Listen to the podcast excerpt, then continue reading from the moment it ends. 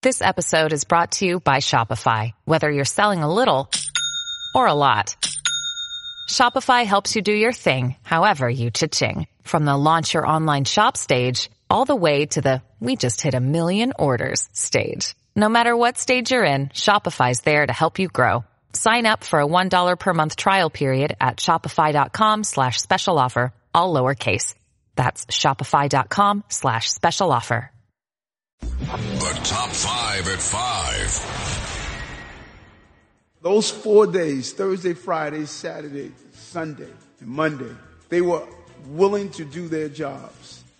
Mayor Adams uh, there, no major incidents uh, during the West Indian Day Parade, but no let up crime up in the Big Apple for August by 26%, although murders are down.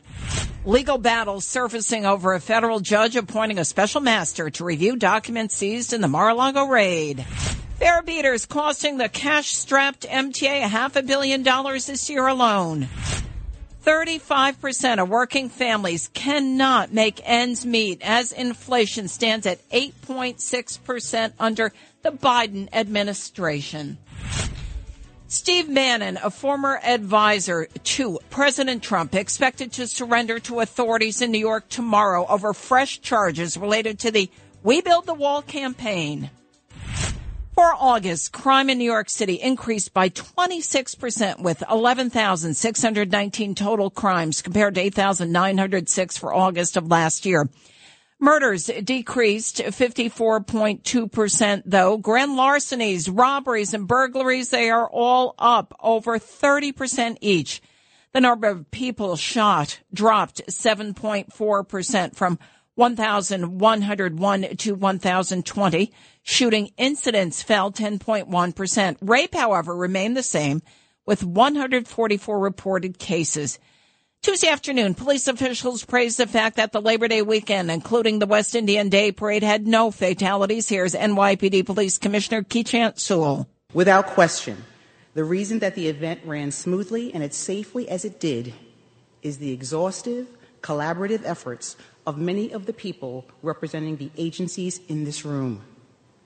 But nothing was more important to our success than the partnerships and relationships we forge with the people we serve. The number of grand larcenies, however, they are up 34.7%. That's a spike of 3,480 crimes in August of 2021 to 4,687 crimes in August of this year. Burglaries up 31.1% and robberies saw a 38% increase.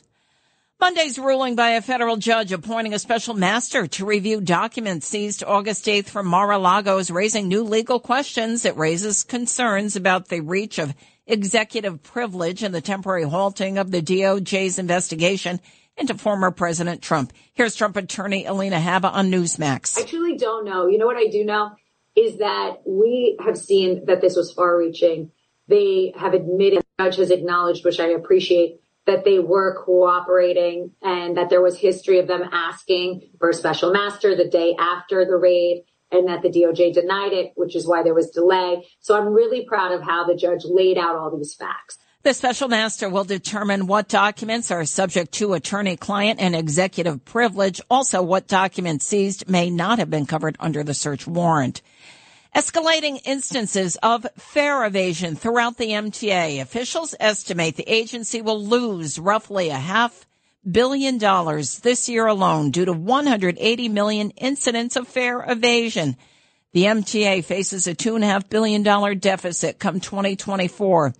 In April, the MTA convened a panel to crack down on fare evasions. Here is MTA Chief Janno Lieber. Everybody taps, everybody swipes.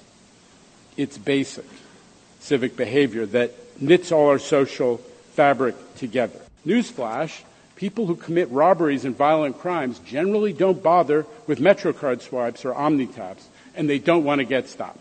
An estimated 12.5% of subway riders and 29% of bus riders do not pay. Over one third, 35% of full-time working families cannot meet weekly expenses for things like basics, housing, food, medical care, transport, and child care. It's according to a new Brandeis University study of 98,000 households. Single mother Kiara spoke to NBC News. within the next couple weeks, me and my kids could possibly be on the streets because, you know, the prices of everything keep going up. It's a lot. Like I try not to get emotional about it, but it's, it's a heavy load to carry. Steve Bannon, the ex-advisor to former President Donald Trump, expected to surrender to prosecutors in New York tomorrow. That according to sources familiar with the matter. They confirmed that to ABC 7 News. The details of the charges are unclear. Former President Trump pardoned Bannon on the original charges. Here is what he had to say back in 2020. I know nothing about the project other than I didn't like, when I read about it, I didn't like it.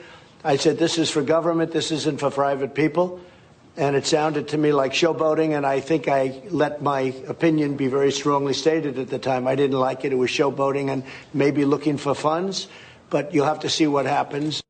And these new charges apparently related to the We Build the Wall campaign. The Manhattan DA has no comment. It's the WABC Early News on 77 WABC.